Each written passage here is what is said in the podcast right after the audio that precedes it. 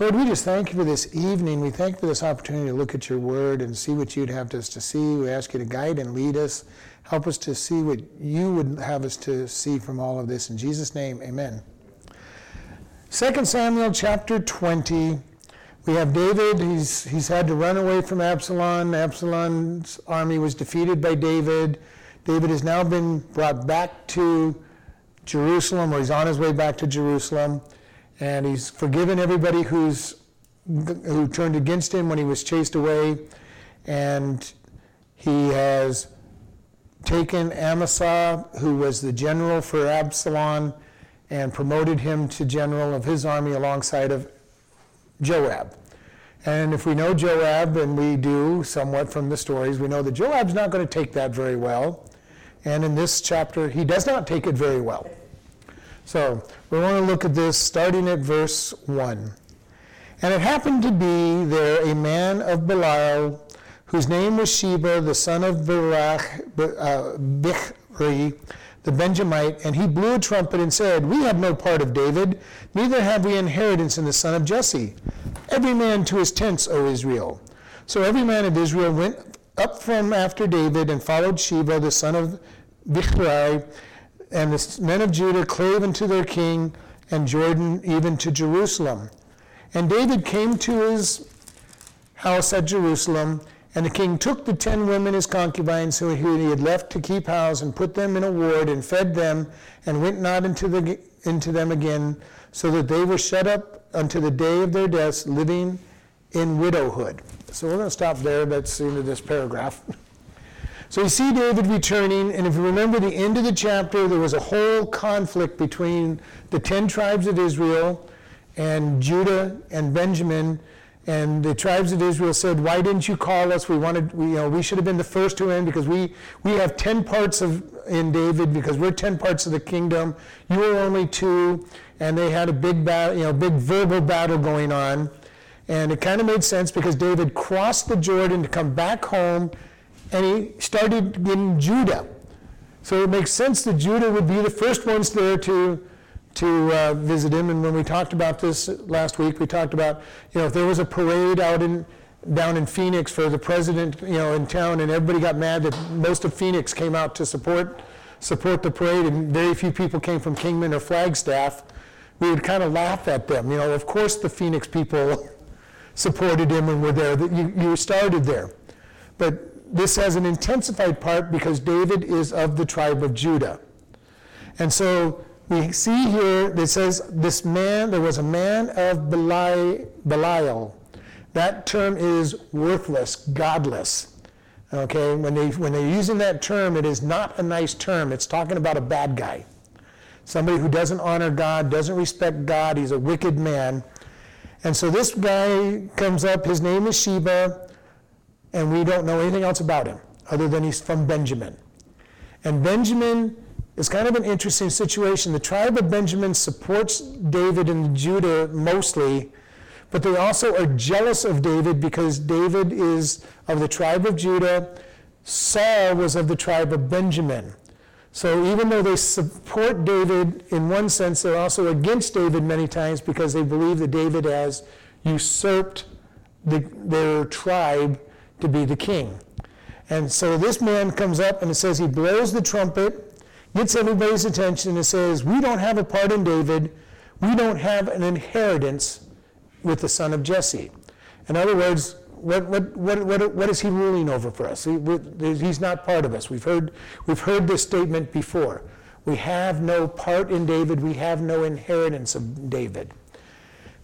And remember, all of this chaos in David's life is happening because of his murder of Uriah, starting with the adultery with Bathsheba, but culminating in the murder of Uriah and the curse that God put on David, saying, "The, the sword shall not leave your home. You shall have you shall have trials and troubles."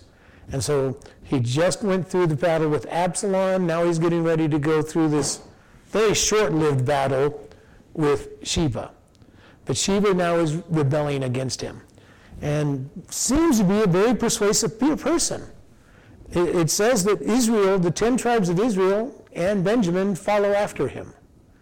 And they've already had some words, words going on, you know, that they're feeling slighted.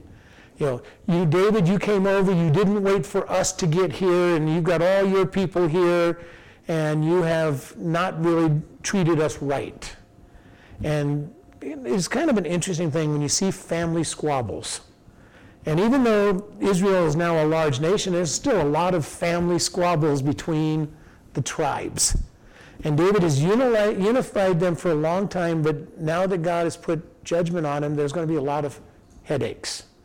And this is ultimately going to culminate after the reign of Solomon, when Solomon's son causes another rift between the, between the nations, and 10 tribes go and form the northern kingdom of Israel, and two tribes form the southern kingdom of Israel, and that's going to be Judah and Benjamin, and the other 10 tribes are going to go away from that centralized family, but the roots of it are still right here. And this is the thing that we're looking at. David was disobedient to God, and his nice, peaceful kingdom is full of turmoil. And this is something that happens to us in our own lives. If we are disobedient to God, God brings turmoil in our life to try to bring us to repentance and coming back to Him. And the sad thing is, when it's a leader that's disobedient, everybody underneath that leader suffers. David was disobedient, and it's not just him that suffers, it's not just his family that suffers, even though both of them are suffering, it's his entire nation that's going to suffer and continue to suffer. And this is the sad thing about the, when we sin. There are always consequences to sin. And we need to be aware that there's consequences to sin, and the consequences don't just affect us. And that is the one thing sometimes we'll figure out well, if I go out and sin, I'm the only one that's going to be affect, affected by it. Nope. Others will always be affected by our, son, our sin in some way, shape, or form. And this is something we've got to understand. It's not just me. There is no single sin out there that is just me. You know, people go, well, all I did was tell a lie. Yeah, and so the people who thought that you were telling the truth went out and spread, you know, started making decisions based on your lie. You hurt other people. You, know, you didn't just lie to yourself. You know, people will go, well, you know, I just slept with somebody. It's not just between the two of us. No, it's much deeper, deeper than that. People will go, well, it's just pornography. It's not a big deal. It's just me watching things. What about the people that get suckered into doing those acts that you're watching and everything. You know, there are ramifications that go far out beyond anything, and we need to be careful and be aware that sin has consequences that are far reaching. And David is just beginning now to see his consequences. He lost the first child with Bathsheba. Then he had the rape of Tamar by, and then he had Absalom's murder of his half brother, and then he had Absalom rebelling against him. Now he's got Sheba rebelling against him. And David never, to the end of his days, has a full peace back again like he had before his sin. This is heavy consequences. And this is something, even in our country, where we're looking at some consequences coming. The further our country gets away from God, the more the consequences are going to come into, into our lives and into our effect. To the point where, and I've said this before, we're returning back to what things were before Jesus and, and the church started. The, the world was miserable and terrible back then, and we're returning to that kind of world where nobody cares for anybody and everybody's out for just themselves. And, and if they can take advantage of somebody, they take advantage of them. And if somebody's not strong enough to protect themselves, then they deserve to be, to be uh, taken advantage of. And that's where our world is getting to. Whereas Christ said to love your enemies, be kind to those who despitefully use you. And what has happened from that is the church rose up and they built orphanages, they built hospitals, they took care of the poor, they raised the, the rights of women over the years. And we're starting to return backwards away from all of this stuff. David ran into this stuff because of his rebellion. And it's going to cause great problems for his whole people. And so here he is. He's just now coming back into his kingdom. Literally, he's just crossed Jordan River, and Sheba rebels against him. Now, his rebellion isn't quite as bad as Absalom. He hasn't declared himself king, but he has convinced 10, you know, the 10 tribes to pull away from David. And actually, it looks like 11 because it says the only ones that stuck with David is the tribe of Judah, his own people. So they, they, they're the only ones. So 11 tribes pull away from, from David. Right after the, victory, after the victory. And it all really did start with all the words they had before. And it, the last chapter ended, and the words of the men of Judah were fiercer than the words of the men of Israel. So they really set themselves up. Sometimes it doesn't pay to win an argument. All right? The consequences often of winning an argument can be devastating, and here we see this devastation. Judah was very fierce with people and ready to, probably ready to take their swords out, and so they win, they win the battle. And kind of, they didn't lose the war, but temporarily lose the war. The rest of the tribes leave David. And it's like, okay, you won. And I've said this to people okay, you won your argument. The, per- the people no longer like you, you showed no love in that. And sometimes with Christians, we'll win an argument and lose the love side of things. And people go, well, yeah, I thought you guys were supposed to represent love. I didn't hear any love in that. And I'm not saying we turn over and just be a doormat, you know, and I, you all know that. I say, you know, we need to challenge people. But those challenges have to be in love. Our challenge when we preach about the gospel and the uh, consequences of sin and, and hell have to be out of love. You know, and I've, we've shared with you that one of the jokes that go around, you know, two pastors trying to find the same you know, job, both of them talk about hell. One gets hired, and the guy who doesn't get hired, he goes, Well, why didn't I get hired? We, we talked about the same verse, we talked about the same topic. And they looked at him and said, When you talked about it, you sounded like you wanted them to go to hell. When that person talked about it, he talked about it that they didn't want them to go to hell. And that's what we want to be able to come out. Our love shows up. Yes, we tell them the truth, but it has to be in love. You know, my desire is that nobody goes to hell but to do that, I may have to tell them about hell and that that's where they're going if they reject Jesus Christ. And but it's the idea: if you reject Jesus Christ, that's where you're going. And here, the men of Judah won the, they won they won the first battle. They they they put those guys in their place. And then the people who were put in their place decide, okay, we're just going back home. All right, David, you, you keep your men, you, you go ahead and get to your get to your town, but we're leaving. We're going back home. We're following Sheba back home in, in this new rebellion. Now, Sheba hasn't declared himself king or anything. He's just saying, we don't have any part of David, let's go. And obviously, he's charismatic enough that the people follow him. And they decide, it says, they all go home. This entire army, this entire nation that's gathered to greet David, now abandons him. Now, it's not unusual. They would have been sent home anyway. Once David got to Jerusalem, they had their celebration and the return of the king. They all would have gone home anyway because this is what happened in those days. You went to war, you called the nation to, you called all the farmers and, the, and everybody to come, come to battle. Uh, so they, would have, they were going to go home anyway, but they didn't wait for the celebration of the king's triumph entry into Jerusalem. So they left and actually, it's a slap in the face to David. We're not sticking around to honor you, David. You're, you know, these guys have made us too mad. Whatever, you know, whatever words they use, these guys really made us mad. We're, we're, we're taking our ball and going home. and it's really what they did. All right? But it's still a slap in the face on David, and it's a treacherous part right now. Because who knows what's going to happen? The murmuring that goes on, and think about what happens. How often do we do this? We get our feelings hurt and we start complaining. We start complaining to ourselves. And then when we get done complaining to ourselves, we start complaining to others. And we start getting people on our side, and other people are getting people on their side, and we get a schism built in.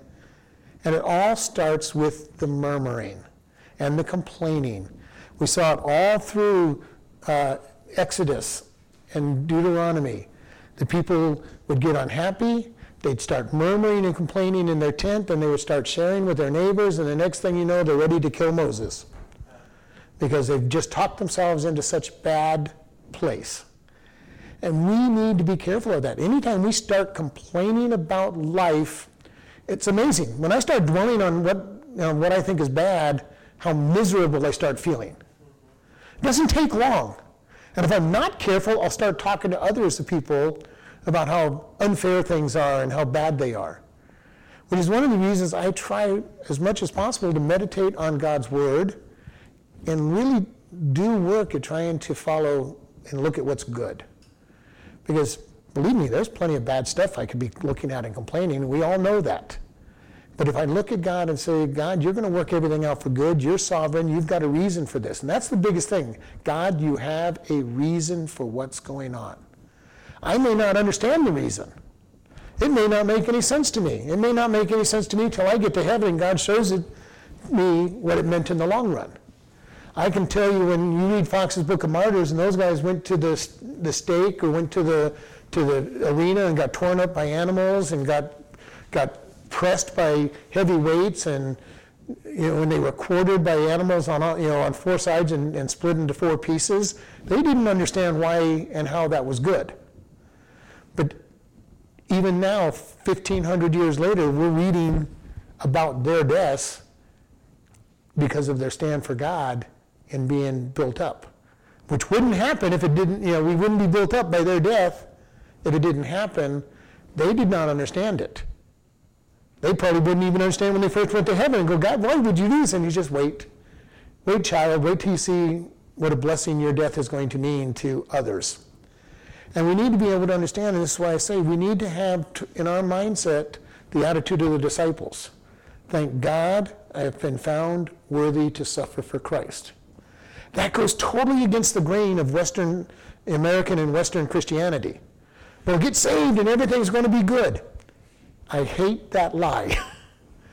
but we need to be careful of murmuring and complaining. We need to be careful when we're around people that are murmuring and complaining, not to allow it to get keep going because it is so easy to get involved with them.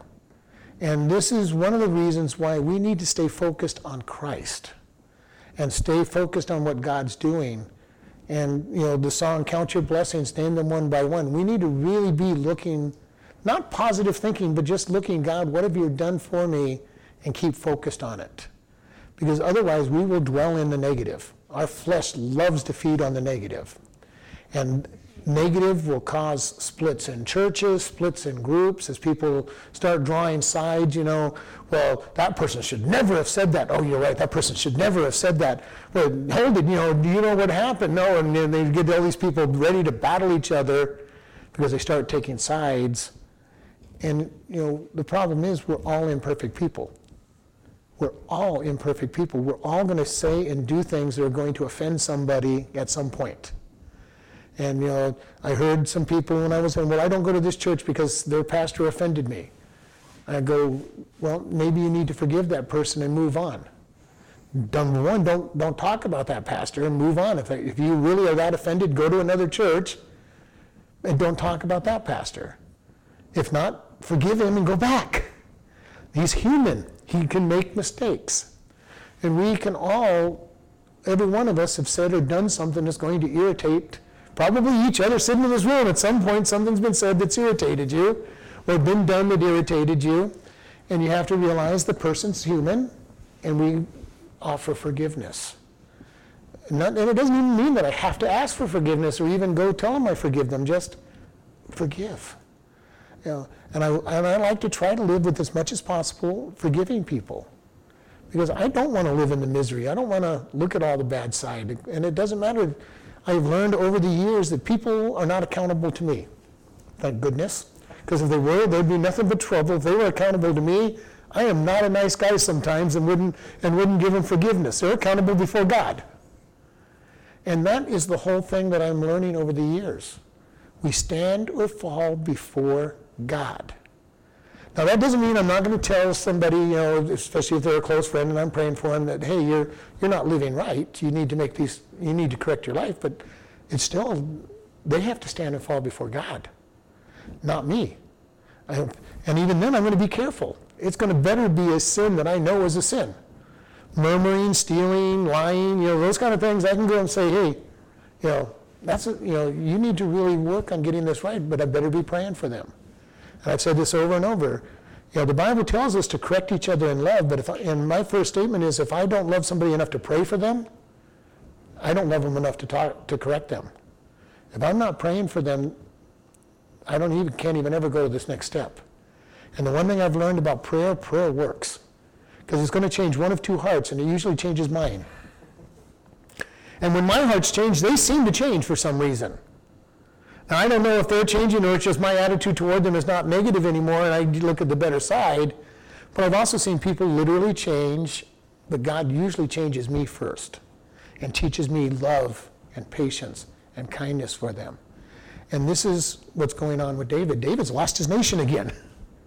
You know, he was forgiving everybody. he was having a good time. I'm going home. And now, before he gets home, the 11 of the 10, uh, 12 tribes are leaving to go back home before the party is over.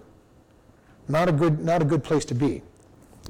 Verse 3 says, And David came to his house at Jerusalem, and the king took the ten women, his concubines, which he had left to keep house, and put them in a ward and fed them, but went not into the inn, so that they were shut up in the day to, uh, until the day of their death, living in widowhood. These are the concubines that he left behind when he, when he ran from Absalom. And remember that Absalom set a tent up on the top of the palace and then took each one of them into the tent and slept with them. And David says, I'm not going to have anything to do with you. Why? I'm not sure. You know, it could be any number of it could be any number of reasons. He's embarrassed that his son slept with him. He doesn't want to have anything to do with him for that. He may have considered the fact that you know maybe they should. Maybe he considered that even if they wanted to call it rape, they should have fought harder against it. Who knows what his thinking was? But as far as he's concerned, they're defiled, and he has nothing to do with them. He, he doesn't divorce them. He keeps them. They're in the they're in the the uh, harem, and they're fed, and they're they're given their clothes, they're given their food, they're given a shelter, but he no longer considers them his wives or you know concubines. all right. So why he did it? There's all kinds of speculation. I just think you know there's a lot of reasons, and I can understand part of them. Um, and they lived that way, celibate for the rest of their lives, because that's where they were, and they were in the harem. And uh, and I don't know if David was guilty for leaving them, you know, felt guilty for leaving them. Who knows what his reasons were? There's no, there's nothing in here to tell us why he did what he did. All we know is that they were no longer treated as his, as part of his harem, that that he kept them in there. He still took care of them. He still took care of them, that was the law, he was to take care of them, but they were rejected, and this was from the 2 Samuel 16, uh, 20 through 23, when Absalom laid with them. These are tho- these are those women. All right, verse 4. Then said the king to Amasa, Assemble me the men of Judah within three days, and, and you here present. So Amasa went and assembled the men of Judah, but he tarried longer than the set time which he had appointed him. And David said to Abishai, Now shall Sheba the son of Bishri do more harm to us than Absalom. Take you the Lord's servants and pursue after him, lest he get fenced cities and escape us. And they went after him Joab's men, and, she, and, and the Shirites, and the Pelelites, and all the mighty men, and they went out of Jerusalem and pursued after Sheba the son of. Bishri.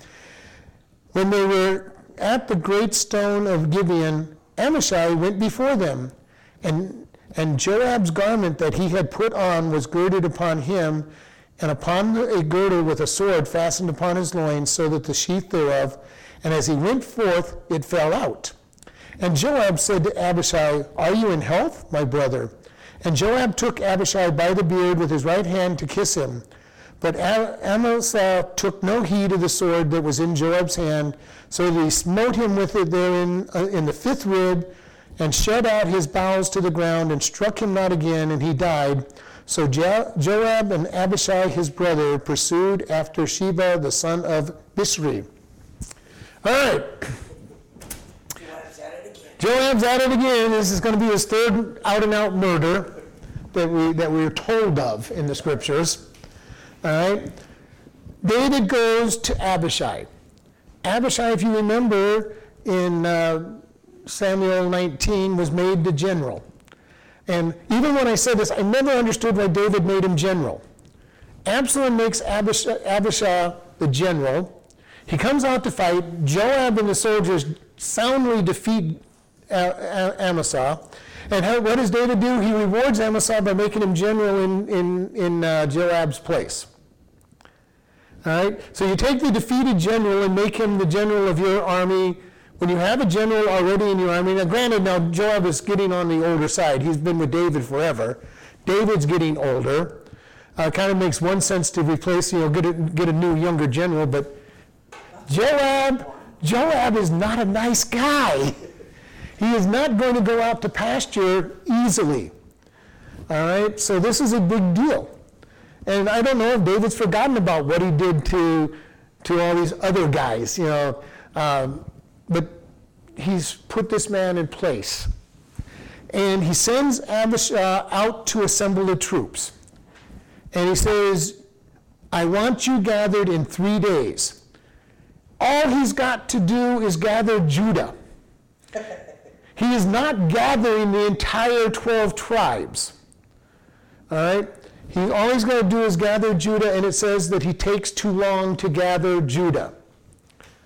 Which makes me wonder what kind of general is he to begin with. He's already been defeated by Joab, and he can't get the army assembled in three days. And so David gets a little upset, a little irritated. He calls Abishai and he says, Okay, I don't know what's happened to this Amasa. Now you gather the army together and get going after Sheba. Because he realizes the longer Sheba is away, the more likely he is to get to a city and get protected. Remember when David ran from it, we had Hushai telling them, telling Absalom, we need to get out there immediately to go, uh, go attack David. You know, because if he gets to a city and gets assembled, we're going to have problems, and you cannot let him get out and protect himself like that.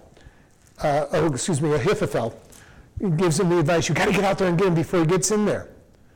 And Hushai goes in, no, you know, got a good plan. You know, David's a really strong guy, and he listens to Hushai's advice. Here, David's already knowing, I can't let Sheba get out there and get to a city. He convinced everybody to rebel against me and go away. If I let him get to a city, he now might decide to build an army. So David understands what's going on. He's got, and now this Sheba's got a three-day lead to get organized and get into a city, and David already realizes it's too late. But he's going to send people after him anyway. All right? It's really too late. He's had three days to get someplace. And that's going to be a really long time in, in the process. And so David goes to Abishai, which is uh, Joab's brother, and says, You lead the army out. Uh, I'm pretty sure that Abishai just said, Come on, Joab, you can come and help me. Because David didn't go to Joab. He and Joab have had a little bit of a falling out somewhere along the lines. Either Joab's gotten older and he just doesn't want him to be the general, or we know that Joab's not been a nice guy. He's pressed David. He was the one that pressed David to bring Absalom back to the Jerusalem in the first place. Uh, and he's the one that killed Absalom after afterwards. So he's not on friendly terms with Absalom. Absalom's killed, uh, Joab's killed Absalom.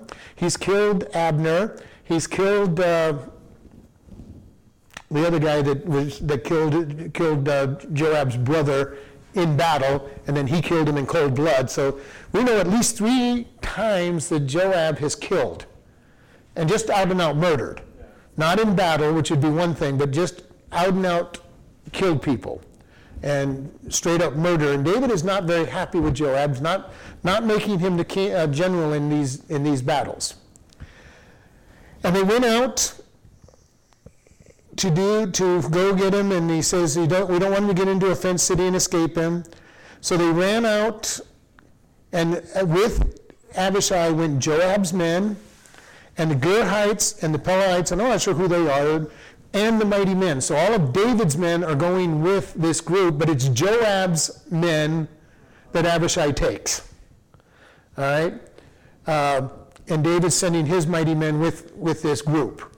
So he's sending his royal guard basically out with these guys because Amishah took too long to get the army together, so he sends in his, his 600 men, and Abishai grabs Joab's men, and they're out to go to battle. So these are veteran warriors that are going out with, with Abishai. These are the old, the old timers. These are the guys that know how to fight. And they get out and they get as far as Gibeon, and it says the great stone, and nothing I read told me what the great stone was. Apparently, it was some meeting, meeting place uh, out there. They get to Gibeon, and lo and behold, who shows up? Amishah. All right. Amishah is under the assumption that he is still leading this army that's been gathered up. Abishai is under the assumption that he's leading it, and it says that Amishah takes the lead. Because we have conflicting orders here. The new general has been told, get an army and go out, and then because he didn't get done in time, David you know, gets somebody else and puts him in charge of a group of men, and now you've got a conflict, possible conflict. And they just kind of backed off and let Amishah take the lead. Maybe because Joab's there, and Joab has a plan. And it says that Amishah was wearing Joab's garment that he had girded upon himself. What this means is whatever garment Joab used as an official uniform, Amishah has taken it on him. He's taken the general's general's uniform, whatever whatever that meant for that day and age. I have no idea what that meant, what kind of armor he had on, but he has taken Joab's garments and he has put a sword, which I believe is probably Joab's originally, and it says, He fastened his sword to his girdle upon his loin thereof, and as he went, the sword fell out. Now, we already see that this guy isn't a great general. He's already lost a big battle against David and Joab. David's promoted him, he can't even keep his sword in his, in his sheath. He probably forgot to put the clip on it, you know, to, to keep it in there, and he's riding along on the donkey, being jostled around, and the sword falls out. So you got a general riding into battle with no weapon. You can almost picture Joab out there. He's because we, see that he's here. He's already insulted that David has made this man general over him, and now he's looking at him, and you can you can almost see the disdain he's looking at him. Guy can't even keep his sword in his in his sheath, and, and beyond that, he doesn't even know it's gone. This man is not a soldier, apparently. You know, at least he's not a good one. Officer losing his sword is a pretty big deal. You know, almost as bad as any soldier losing his gun in our day. You don't lose your gun. That's your, that's your protection. That's your way you stay alive. And so all of this comes up and it says, Joab rides up to Amasa. He goes, Are you in health? He gives him a good, a friendly greeting just as he did to Abner. Remember when he said to Abner, Come aside, I have something, to, I have news for you from David. And struck him in the fifth rib, under the fifth rib. Uh, he did the same thing to, well, he actually just filled Absalom full of darts, five darts or spears. But he also took and he killed his, his brother's killer by striking him in the fifth rib, in the same type of thing, and not in battle, not in activity, and he strikes him in the fifth rib. And we've talked about this. The fifth rib is right under everything, and when they and apparently it is a very destructive spot because it strikes into the bowels, and if you cut it just perfectly, as in this case, the bowel starts spilling out. All of his intestines start coming out. So this was a sharp sword strike, and it was a pretty deep and wide sword strike that his innards literally started pouring out of him and he was dead. it is said that Amasa took no heed of the sword. I do not know how Joab gets away with this. This guy we kind of understand. He lost his sword. He wasn't very good, bright in the first place. But he did the same thing to Abner. Says, I've got a message from David, and then he takes Abner aside and, and strikes him in, under the fifth rib. And Abner's an experienced general. He has been Saul's general for years, and Abner's and Joab's able to kill him. I don't know if, if Joab is just really fast with the sword or what, but people, or maybe he's really friendly and charismatic and people aren't really paying attention. But his reputation should be going before him, but you know, by Abner's time, you know, Abner's already known that he's killed his killed family. He, and this guy should know that he's killed Abner and other people, you know, and should be aware. And yet Joab keeps getting away with this. He brings his sword and he's cutting these people under the fifth rib and killing them, and it says they never notice. They just never notice what he's doing. And like I say, maybe maybe he was fast on the draw. I don't I don't know how it can happen, but no, it says it's going under the fifth under the fifth rib. It's from the front. He grabs him with his right hand. Yeah, he grabbed him to give him a kiss and then dro- drove a sword into him. So we don't know all of how this happens or why it happens, but you know this is kind of an interesting thing that Joab's a nasty man. David's been working to get rid of him. But David also fears him because he's, this is going to be, I think, the last time that David tries to get rid of Joab. But he's going to tell Solomon, get rid of him. You don't want Joab around. Joab's trouble. And with the new king, it's a good time to get rid of him and, and he's going to take care of him. But Joab is not a nice man. He kills his enemies, he kills his perceived enemies. All right? This man he looks at as an enemy. So he goes and he kills him, and he says he struck the ground, struck him not again, so that Joab and Abishai, the brother, his brother, pursued after Sheba, the son of Bichri. So they get up and they go, okay, Amasai's dead, let's go. you know, didn't die in battle, but we're going to move on. All right, verse 11. And one of Joab's men stood by him and said, He that favors Joab and he that, that is for David, let him go after Joab. And Amasai wallowed in the blood in the midst of the highway. And when the men, man saw that all the people stood still, he removed Amasa out of the highway into the field and cast a cloth over, a cloth over him. And he saw that everyone that came by him stood still. And when he was removed out of the highway, all the people went after Joab to pursue after Sheba, the son of Bichri. This is, this is a strange picture. Joab kills him. Abishai just kind of rides up and said, okay, good, let's go on. And they start writing.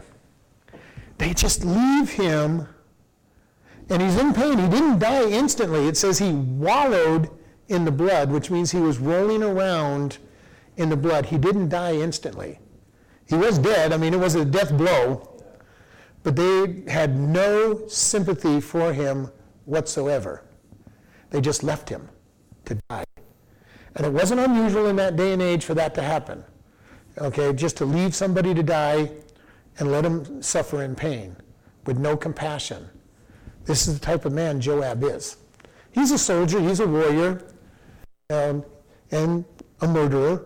This is not the first time he's done this. And so they left him there, and it says that everybody that walked past Amasa stopped. Because many of them are on his side. They're, they're, they're his army. He's the one that's gathered them, and all of a sudden, Joab and Abishai are leading. This is a moment that has to make some decision. Whose side are we on? Who, who are we supporting? And you just watched the old general mur- murder the new general, and you have to make a decision. Am I following the old general? I know he's on David's side, but do I follow him? This is a moment when everything could have gone wrong. And this is a place where God's mercy showed up on David to bring everybody under Joab and, and Abishai. Because at this point, the army could have just fall, fallen apart. And the, the man stood by and he said, you know, he that favors Joab and he that is for David, let him go after Joab. Basically, he's saying, you know, if you want to if you want to follow jo- Joab, get going. But also, he puts in, and those that are on David's side, follow Joab, because now we're trying to project. We're trying, you know, he's bringing, it together. You know, this is Joab's man saying, follow Joab. But if you won't follow Joab, he's, well, he's going to make sure that David gets settled into it, back into his kingdom, so follow him anyway. This is a real turning point before the battle has even started. Everybody could just say, I'm going home. You know, Abishai and Joab aren't the one that called me. Amasa called me to this battle. Uh, but this call to help David from the, for the men of Judah is going to keep them moving forward. And but even with this, everybody who walks past Amishai is seeing him wallowing and, and wreathing on the ground. And this man takes him aside, dumps him on the field, and covers him up so nobody can see him anymore. Again, no compassion. He hasn't apparently hasn't died yet. He just dumps him on the side of the road. And you can think these, most of the people coming by him are going to have compassion. They're not trained soldiers. They're not murderers. They're seeing somebody in pain and going to want to help. They may not know what to do, but it's going to be shocking to them. You know, for the soldiers, Joab's men, David's mighty men, they've seen this a hundred times. You know, it's not, it's not new to them. The men of Judah that are marching out, these guys aren't the soldiers. These are the farmers seeing somebody bleeding out. You know, and it's going to shock them and kind of stop them in their, their tracks. And he said, hey, if you want to help David, follow, follow Joab. Follow Joab. And as soon as he was removed, nobody was seen anymore. They all followed after Joab. You know, and this is kind of hard for us to picture. The total uncaring that was going on here. A man has just been murdered and nobody cares. But in our day and age, we're starting to see that kind of attitude coming back. People get hurt, people get harmed, and nobody stops and helps. Nobody seems to care. And this is the world that we're returning to. This is the world before Jesus came, before the church started growing and expanding, and it is what we're returning to murder babies, murder, murder old people because they're going to eat up the inheritance of our family, so we might as well kill them before they eat up the inheritance. Uh, murder the babies, kill each other. You know, if you're not strong, you don't deserve to live. The working out of it, the evolutionary idea that if you're not strong enough to live, you don't deserve to live. And we call it evolution, but it is exactly what was happening before. They didn't call it evolution, but if you weren't strong enough to live, you didn't deserve to live. You know, they didn't have the evolution part on it, but they still, the same principle was applied. And this is where we are going to today. You know, well, you weren't strong enough to protect yourself, you deserved what you got. And in many parts of the world, that's exactly the way they live. And in America, we're headed that way again, or for the first time, because we started out on the right, right track. But, you know, it's a very shame when we see the unrighteousness of man living out. Jeremiah tells us that our heart is deceitfully wicked above all things. Who can know it? And sometimes we may not even realize how wicked our heart is, and then we start looking maybe at the entertainment we, we allow into our lives and going, oh, I, I thought that was wonderful. That person just beat up all the, all the bad guys. I become real sensitive to shows like Batman and Superman.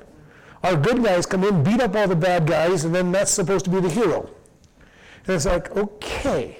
But you know, I've, I've just, know, and those are considered good shows.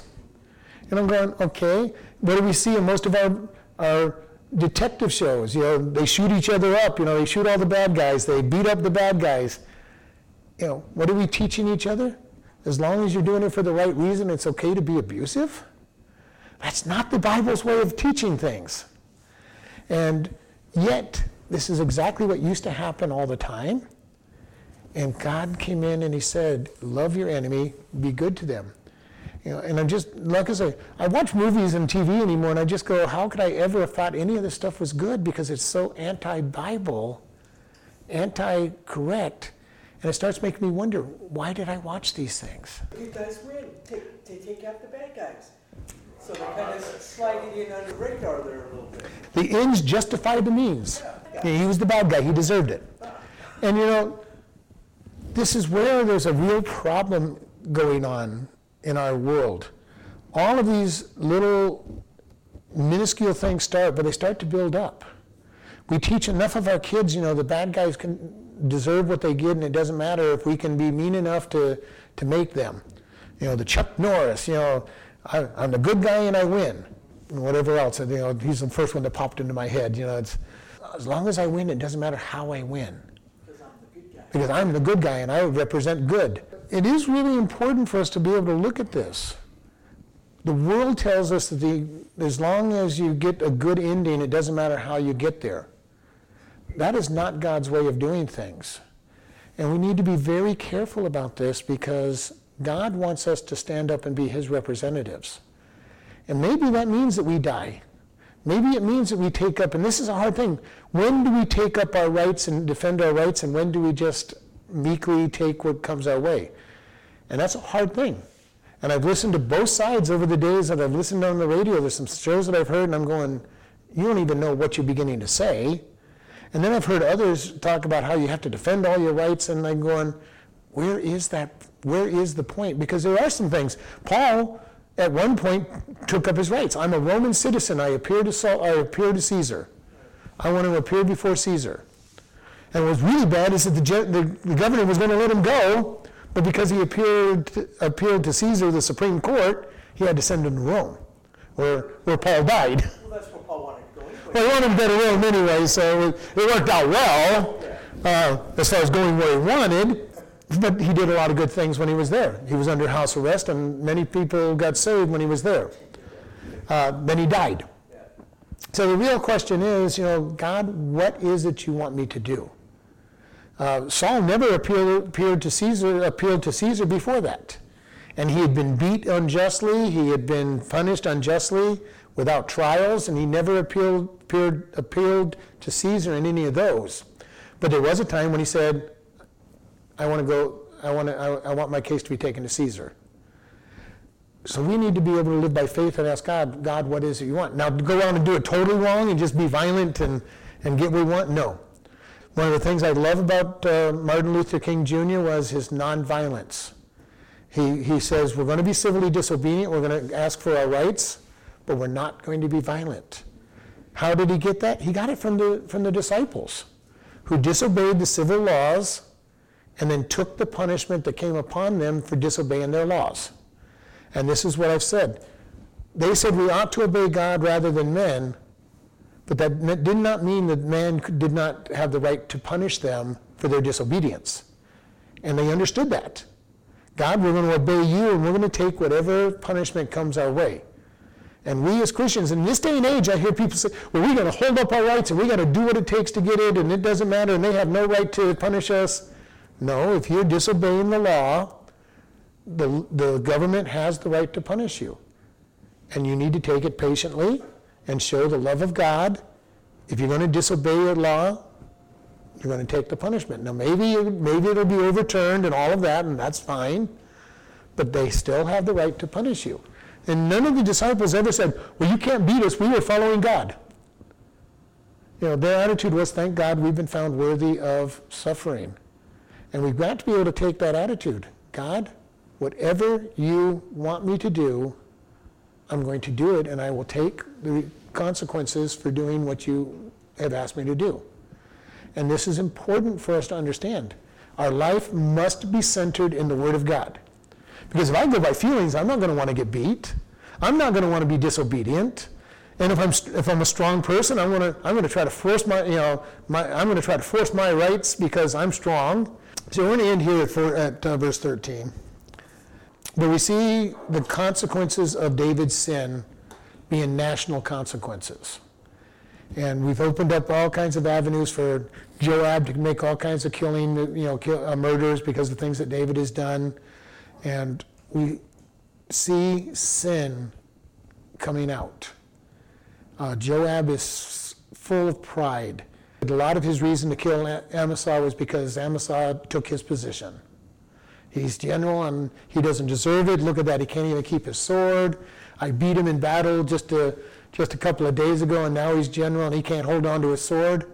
He j- felt he was justified in killing Amasa. All right, Lord, we just thank you for this day. Lord, help us to always remember the consequences of sin and help us to, to know that we are to follow you no matter what. And look at your word and, and guide and, and lead us in your word. Give us the strength to follow you, and we just thank you in Jesus' name. Amen.